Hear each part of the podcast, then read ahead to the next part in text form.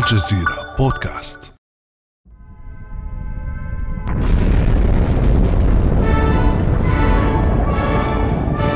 مكان كئيب صمت رهيب شيء ما حدث هنا للبشر والشجر والحجر. إنها هيروشيما اليابانية عشية إلقاء الولايات المتحدة قنبلة ليتل بوي النووية عليها عام 1945 مئة ألف وأكثر من الضحايا. جراء قنبلة بلغت قدرتها التدميرية نحو 15 كيلوطن. اليوم وبعد 77 عاما يدور الحديث عن استخدام سلاح نووي في الصراع الروسي الأوكراني. لن تكون قنبلة استراتيجية بل مجرد قنبلة تكتيكية لحسم المعركة. لكن مهلا. فالسلاح النووي التكتيكي اليوم قد يتجاوز أضعاف القدرة التدميرية لقنبلة هيروشيما فكيف ولماذا وصلنا إلى كل هذا الرعب؟ هل نفذت خيارات روسيا في معركة أوكرانيا؟ وما هي تداعيات استخدام موسكو للسلاح النووي التكتيكي؟ وماذا عن مسؤولية الغرب عن الوصول إلى هذه المرحلة؟ وهل من الوارد أن تكون الضربة النووية الأولى غربية بحجة استباق تحرك نووي روسي؟ بعد أمس من الجزيرة بودكاست أنا أمال العريسي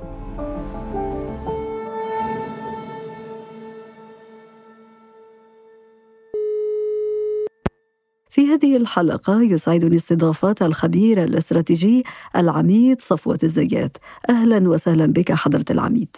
أهلا وسهلا. لنبدأ حضرة العميد باستعراض المشهد الميداني في أوكرانيا اليوم وعنوانه الرئيسي تلك المعارك الضارية داخل المناطق الشرقية التي أعلنت روسيا مؤخرا ضمها. هل تحولت استراتيجية موسكو بذلك من الهجوم على العمق الأوكراني إلى الدفاع عما باتت تعتبرها أراضي روسية؟ أنا أكلمك اليوم واليوم هو ال 230 من الحرب، الحرب التي تحولت إلى حرب استنزاف طاحنة إلى حد كبير إذا رأيت الخريطة الآن ربما هناك تقدم للقوات الأوكرانية في هجومهم المضاد الخاطف سواء في خرسون ونحن في اليوم الثالث والأربعين لهذه العملية الخاطفة والقوات الروسية متراجعة ربما بمسافة حوالي 70 كيلومتر من حدود دنيبرو خيرسون وربما هناك أيضا قوات أوكرانية على مسافة 20 كيلومتر من الشمال الغربي لخيرسون. في خاركيف بدأ أنهم سيطروا سيطرة كبيرة على غالبية خاركيف والآن يقولون أنها ليست معركة خاركيف ولكنها معركة لوهانسك. نحن نتقدم لكي نكسر الدفاعات الروسية التي هي في غرب وداخل لوهانسك من سفاتوف إلى كريمينيا. في كل الأمور الأمر المدهش أنه كما كانت أخطاء القيادة العسكرية والسياسية العليا في روسيا باهظة وكانت ربما ظاهرة للجميع في الأيام الأولى لمحاولة اقتحام كييف في فبراير من هذا العام. اليوم أيضا يكررون هذا الخطأ الكبير. لا يدعمون قوتهم في الشمال الشرقي ولا أيضا في الجنوب في مناطق خرسون ويبدو يهتمون كثيرا بمعركة في وسط الدونباس. معركة في وسط الدونباس حول مدينة باخموت وربما هي ليست ذات أهمية استراتيجية كبيرة لكن يبدو أنهم سيشنون عندما تسقط في الأيام القادمة لصالحهم سيشنون حملة دعائية كبيرة وبشكل ربما ضخم كما فعلوها في يوليو من هذا العام عندما اقتحموا مدينة ليستشانسك وقالوا أننا حررنا كامل لوهانسك. إذا في ضوء كل هذه التطورات الميدانية التي أشرت إليها حضرة العميد صفوة الزيات هناك حديث عن تقدم أوكراني تغير في الاستراتيجية الروسية ودعم غربي لا يزال مستمرا للقيادة العسكرية الأوكرانية. هناك حديث في هذه الأثناء عن احتمالية لجوء روسيا إلى النووي التكتيكي وخاصة بعد تعهد الرئيس الروسي فلاديمير بوتين باستخدام جميع الوسائل لحماية حدود بلاده الجديدة. لنستمع في هذا السياق إلى تصريح الرئيس بوتين. Мы будем защищать нашу землю всеми имеющимися у нас силами и средствами. سندافع عن أرضنا بكل ما نملك من قوى وموارد وسنبذل قصارى جهدنا لضمان سلامة شعبنا هذه هي المهمة التحريرية العظيمة لأمتنا هذا تصريح ترددت أصداؤه كثيرا في الغرب والرئيس الأمريكي جو بايدن اعتبر أن بوتين يدفع نحو ما وصفها بحرب نهاية العالم فما تعليقك العميد صفوت؟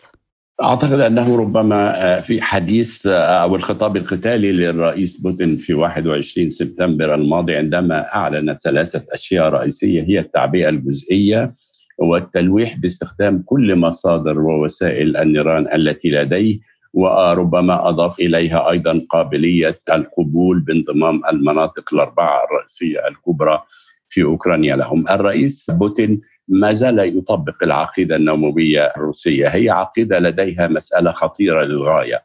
هم لا يقصرون استخدام السلاح النووي عموما على رد انتقامي أو استباقي لاستخدام القسم لسلاح نووي ولكن يعتبرون أن أي تهديد للأراضي الروسية territorial integrity أو السيادة الروسية فأنه من المبرر استخدام هذه الأسلحة النووية التكتيكية. وبالتالي السؤال الكبير عندما ضمت المناطق الأربعة الرئيسية في أوكرانيا دونيسك لوهانسك وزاباروجيا. وخيرسون السؤال كان هل هذه الأراضي ستعتبر أراضي روسية؟ وهل سيطبق عليها العقيدة النووية الروسية بأن أي تهديد لسلامة هذه الأراضي يعني استخدام السلاح النووي؟ أعتقد أن الرئيس بوتين كان غامضا في 21 سبتمبر الماضي لكن ديمتري ميدفيديف نائبه ونائب رئيس مجلس الأمن القومي الروسي بعدها ربما في اليوم التالي في 22 ديسمبر أعلن صراحة أن الأسلحة النووية ستستخدم دفاعا عن أراضي الروسية بما فيها المناطق الجديدة التي ضمت وبالتالي هناك احتمال يعني قائم لمثل هذا الأمر. ولكن السؤال الكبير متى وبأي ربما شدة أو قدرة ستستخدم فيها هذه الأسلحة؟ مم. ولكن إذا ما اعتبرنا بالفعل أن بوتين يقصد التلويح باستخدام السلاح النووي لحسم المعركة أو إمكانية أن هذه الفرضية تكون مطروحة في ظل ضم هذه الأراضي الجديدة لروسيا ألا يشكل ذلك انتقاصا من قدرات الجيش الروسي التي تفوق نظيرتها الأوكرانية بمراحل عديدة؟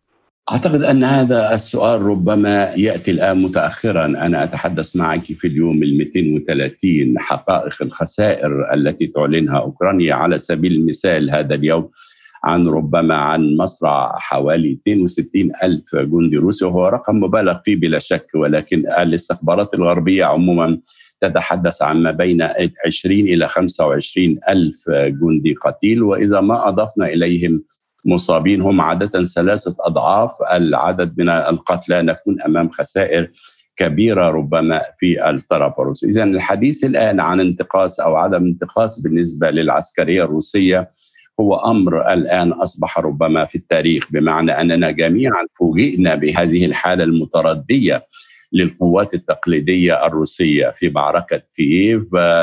لم تكن هناك ربما قيادة وسيطرة جيدة. كانت مشاكل لوجستية. شاهدنا الآليات والمدرعات خارج الطرق. ربما في الوحل لاختيار توقيت سيء استخدموا العناصر المدرعة ربما بدون تأمين من المشاة المتقدمة عنهم. نجح الأوكرانيون بدعم الغرب في استخدام أسلحة محمولة فرديا. للتعامل معها. كانت الخسائر كبيرة وكان المشهد مؤذيا للغاية لمن كان يقدر العسكرية الروسية، أعتقد أن العسكريه التقليدية الروسية تأكلت كثيرا في السنوات الأخيرة وهذا أمر طبيعي لدولة نووية ترى في استخدام السلاح النووي والتلويح به ربما بديلا عن تأسيس وإنشاء والعمل على تدريب قوات تقليدية ربما بالنمط الغربي الخاص بالعمليات الخاطفة وعمليات المناورة والتطويق العميقة. فبلا شك هذا الأمر لم يعد يهم فيه مسألة الانتقاص من القدرة العسكرية. الروسية الرئيس بوتين يعلم تماما حدود قواته التقليدية التي تعاني كثيرا والتي فقدت زخم القتال. وبالتالي أعتقد أنه ليس ربما الأمر يرتبط بانتقاص من القوة التقليدية ولكن أعتقد أنها أصبحت أداة تكون هي الوحيدة التي أصبحت في يد الرئيس بوتين للتلويح بها لتغيير ربما مجرى الأحداث التي ليست في صالحه. طيب في هذا السياق سيد العميد لنفصل أكثر في التصريحات المتعلقة بالسلاح النووي، اذا هناك حديث كما ذكرت يدور حول قنبلة تكتيكية، ما المقصود بذلك وما الفرق بينها وبين القنبلة الاستراتيجية؟ الحديث عن الأسلحة النووية التكتيكية ربما كان جوهر فترة الحرب الباردة عندما اقتنع الطرفان الرئيسيان في العالم موسكو والبيت الأبيض أن كلاهما سينجح في صد ضربة للطرف الآخر قد تكون ضربة استباقية أو نسميها ال first strike وسيكون الطرف الآخر قادر على بما تبقى لديه من تدمير مدن رئيسية. وبالتالي اقتنع الطرفان أن الأسلحة الاستراتيجية أصبحت ربما الآن جزء من التاريخ. السلاح النووي التكتيكي عادة ربما يتميز بأنه يتعامل مع مناطق محدودة للغاية وبالتالي جيد بالنسبة لميادين القتال ال battlefield وربما القدرة التدميرية له تتراوح بين يعني ربما أقل من واحد كيلو طن وقد تصل إلى 100 كيلو طن أو أكثر حتى الآن ليس هناك تعريف دقيق للحالة القصوى لكننا أمام أسلحة ذات قدرة تدميرية كبيرة وإشعاع ربما غبار إشعاعي ربما متوسط ولكن الأمر سيقتصر على مناطق معينة قصف منشآت حشود عسكرية بعض الأحياء في بعض المدن الرئيسية. إذا أخذنا على سبيل المثال سلاح نووي بقدرة نص كيلو طن ربما سيؤثر في منطقة تدمير وقتل شبه مؤكد. في مساحة 25 ألف متر مربع أنا أتكلم عن مساحة ملعبين للكرة فهل هذه الأسلحة أصبحت أكثر جدوى؟ هي حتى في الحرب الباردة كانت أكثر جدوى.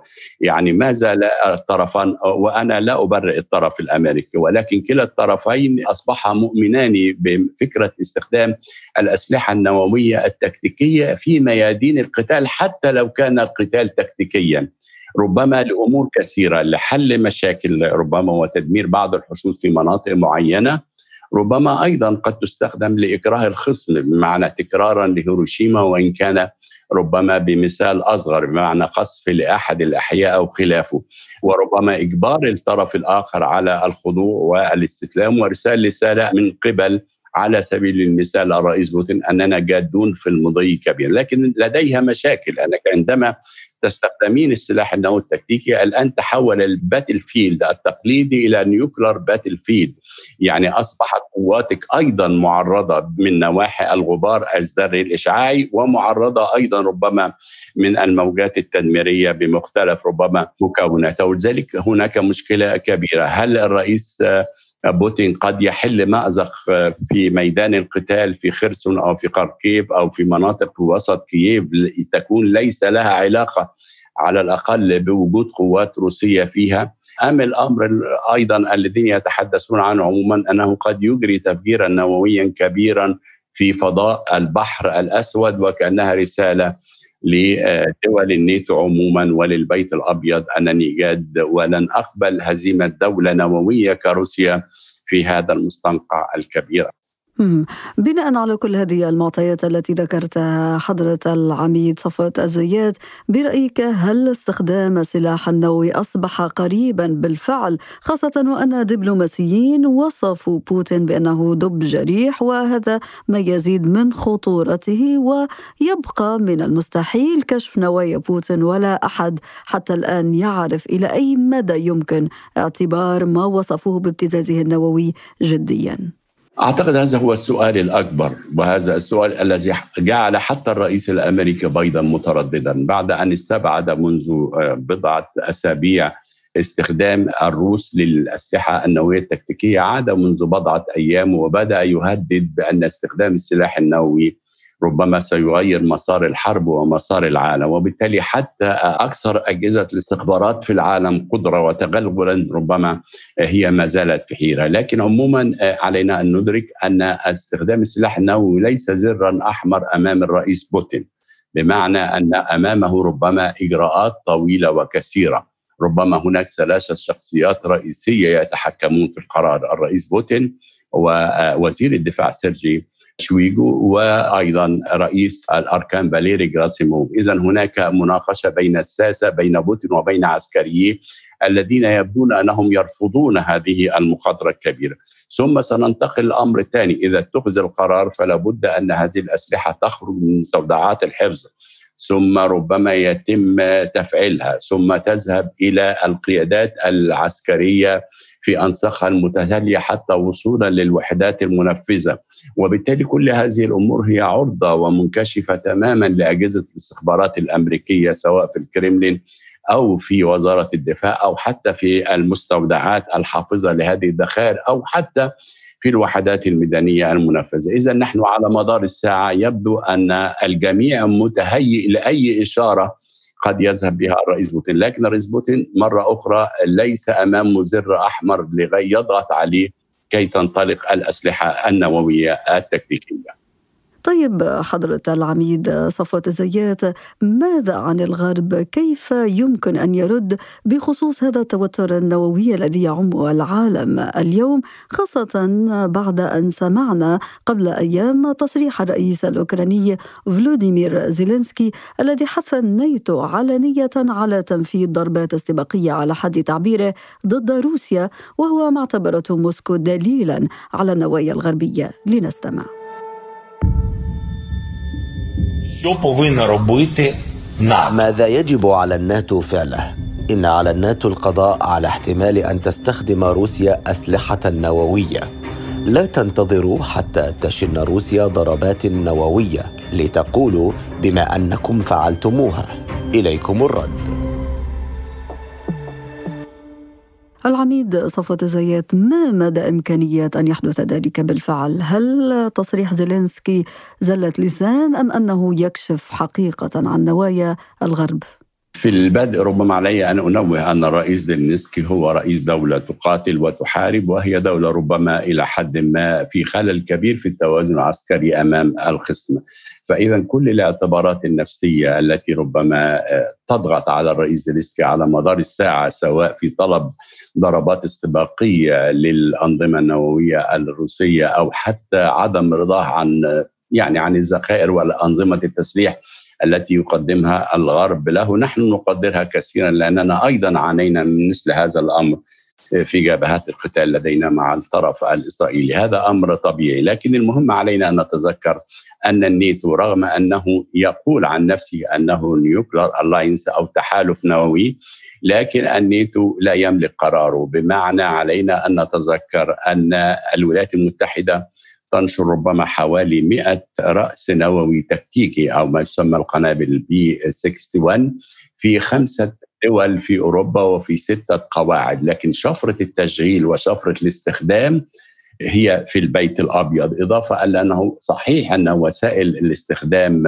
هي طائرات F 35 و F 18 Super Hornet وال Eurofighter لكن في كل الأمور الذي يملك الزر والقرار هو البيت الأبيض، البيت الأبيض في سياسته المعلنة أنه لن يقوم على الإطلاق في أي حرب نووية بالضربة الاستباقية، هذا أمر مستبعد للغاية لكن هو السؤال المحير. إذا ما استخدم الروس الأسلحة النووية التكتيكية في ميدان القتال ماذا سيفعل الغرب؟ أعتقد أن الغالب أن لدى الولايات المتحده الأمريكية الآن أسلحة تقليدية. ربما أستطيع أن أقول لك بشكل أو آخر إنها في بعض منها قد يقترب من القدرة التدميرية للسلاح النووي الروسي. بمعنى لدينا زي القنابل جي بي يو يعني فورت 3 أنا لا أريد أن أدخل في تفاصيل كثيرة ولكن ربما قدرتها التقليدية تعادل حوالي 0.11 من 0.11 من الكيلو طن يعني قدرة تدميريه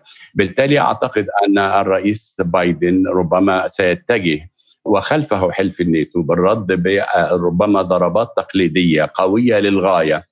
قد تشمل إبادة أسطول البحر الأسود الروسي آه، وقد تشمل قصف لقواعد عسكرية وحشود عسكرية ومنشآت عسكرية روسية على الأرض الأوكرانية، لكن بايدن لن يعطي للرئيس بوتين مبررا لتصعيد أكثر نووي وهناك بعض الخبراء العسكريين حضرة العميد يتحدثون أيضا عن إمكانية فرض الغرب منطقة للحظر الجوي في أوكرانيا.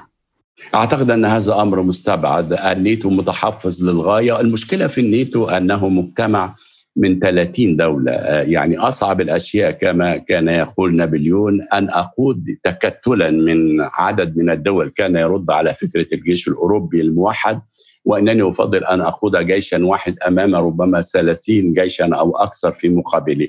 الناتو لديه مشكلة كبيرة في أن ربما أعضاؤه الأوروبيين ربما لديهم نفور كبير من فكرة استخدام السلاح النووي أو فكرة التوسع في العمليات العسكرية بشكل أو آخر قد يصيب أراضيهم وبالتالي آه، لدي الأمريكان مشكلة كبيرة. الأمر الثاني أن فكرة حظر جوي يعني أن هناك ستتم اشتباكات آه، جوية وربما استهداف أيضا أنظمة الدفاع الجوي للخصم في المقابل التي ربما لا تعطي حرية للطرف الصديق في أن يتعامل مع دف الداخل سنكون أمام مسألة كبيرة في مسائل الحظر الجوي وبالتالي سيدخل الناتو طرفا اصيلا في هذه الحرب وهو ما لا يريده على الإطلاق. هم يريدون كما ربما كان لي حديث سابق يريدون أن يجعلوا أوكرانيا أفغانستان أوروبا.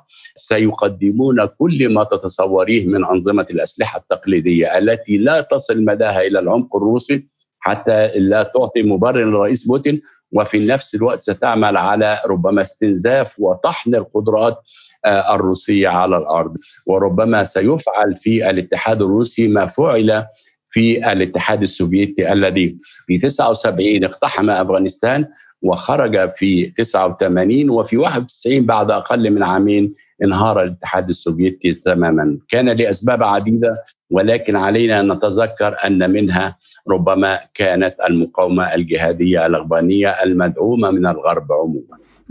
إذا في نهاية المطاف حضرة العميد الرؤية تبدو ضبابية غير واضحة سواء بالنسبة للرد الغربي أو بشأن احتمالات مضي روسيا في استخدام الأسلحة النووية. وربما تبدو أنت متوافقا حضرة العميد مع ما كتبه المؤرخ الأمريكي تيموثي سنايدر على موقعه الإلكتروني. قال أنه الرئيس الروسي يخسر الآن الحرب التقليدية التي شنها ويأمل في أن تردع تلميحاته إلى الأسلحة النووية الغرب عن تسليم أسلحة إلى أوكرانيا وهو ما سيسمح له بكسب بعض الوقت لإبطاء رد الفعل أو الهجمات المضادة الأوكرانية. أوافق ربما على هذا لكن أضيف شيئا أن الغرب لن يرتدع على الإطلاق بتوفير كل أنظمة التسليح التقليدية وسيركز على مجالين رئيسيين ربما أنظمة الدفاع الجوي والصاروخي وآخرها كان ناسامز وربما IRIS-T من ألمانيا وهو نظام هائل للغاية. وأيضا سيركز على حرب المدفعية. دعيني أقول لك أنه منذ دخلت منظومة ال HIMARS المدفعية الصاروخية الأمريكية العالية الدقة في أواخر يونيو الماضي في ميادين القتال نجحت في تدمير حشود المدفعية ومخازن الذخيرة واستنزفت تماما القدرات العسكرية للجانب الروسي على الأرض الذي يؤمن كثيرا بفكرة النيران الكثيفة حتى نستلم في وقت ما قال أن المدفعية هي رب الحرب أو اله الحرب، لن يرتدع الغرب على الإطلاق لأنه وضع السياق العام أسلحة تقليدية. لا تصل مداها إلى العمق الروسي قادرة على استنزاف الجانب الروسي على الأرض الأوكرانية. أمامنا مشوار طويل أمامنا 1200 من خطوط مواصلات مفتوحة في غرب أوكرانيا مع سلوفاكيا ومع بولندا ومع المجر ومع رومانيا. يعني مسائل للغاية. أنا أستغرب وما زلت كيف لم تستطع روسيا وهي لن تستطيع أن تقطع خطوط التواصل ما بين الناتو في شرق أوروبا وما بين أوكرانيا. اذا كما قلت وأكرر مرة أخرى الغرب لن يرتدع عن الدعم التقليدي لن يجاري بوتين حتى لو استخدم سلاح نووي تكتيكي ولكن سيستخدم قوة تقليدية قد يفوق تأثيرها في بعض المناطق وضد بعض الأهداف الأثر النووي للجانب الروسي. في ختام هذه الحلقة سيد العميد صفوة الزيات سواء كنا نرجح اندلاع حرب نووية واسعة النطاق أم لا فإن خطرها اليوم يبدو أعلى من أي وقت مضى أين هي الشعوب والحكومات والمنظمات الدولية من التفاعل مع هذا الخطر؟ علينا أن نضع نقاط رئيسية أن العالم في أغلبه يغيب عنه واقع القدرات التدميرية الضخمة والهائلة التي لدي الطرفين على سبيل المثال لدينا الولايات المتحدة لديها القنبلة ب 83 حوالي 1.2 ميجا طن يعني تساوي 80 قنبلة هيروشيما في القدرة. لدينا أيضا انتصار لدي الروس وربما القدرة التدميرية لها تصل لحوالي 2500 قنبلة هيروشيما. العالم لا يدرك وبالتالي ربما هذا يعطي بعض الراحة أو لمن يجهل الخطر القادم. دعيني أقول لك أنه مر 77 عاما على استخدام الولايات المتحدة غير المبرر للضربة النووية في هيروشيما وناجازاكي.